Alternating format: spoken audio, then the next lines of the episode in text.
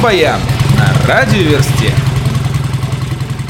Как мы уже сообщали в одном из наших рок-баянов, Константин Кинчев восстанавливается после перенесенного инфаркта и уже 11 ноября начнет давать концерты в поддержку нового альбома «Эксцесс», а в начале 2017 года отправится в тур по российским городам.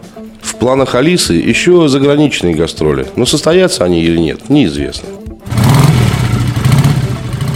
В 1998 году Федор Чистяков покинул группу «Ноль».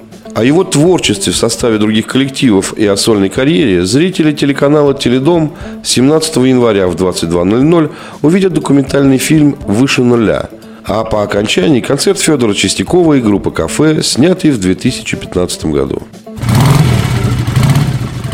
Челябинская группа «Монарх» выпустила свой очередной сингл «Так надо».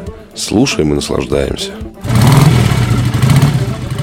Гисматулина Леся и группа «Гильза» готовят к выпуску свой второй студийный альбом, выход которого музыканты планируют на весну 2017 года.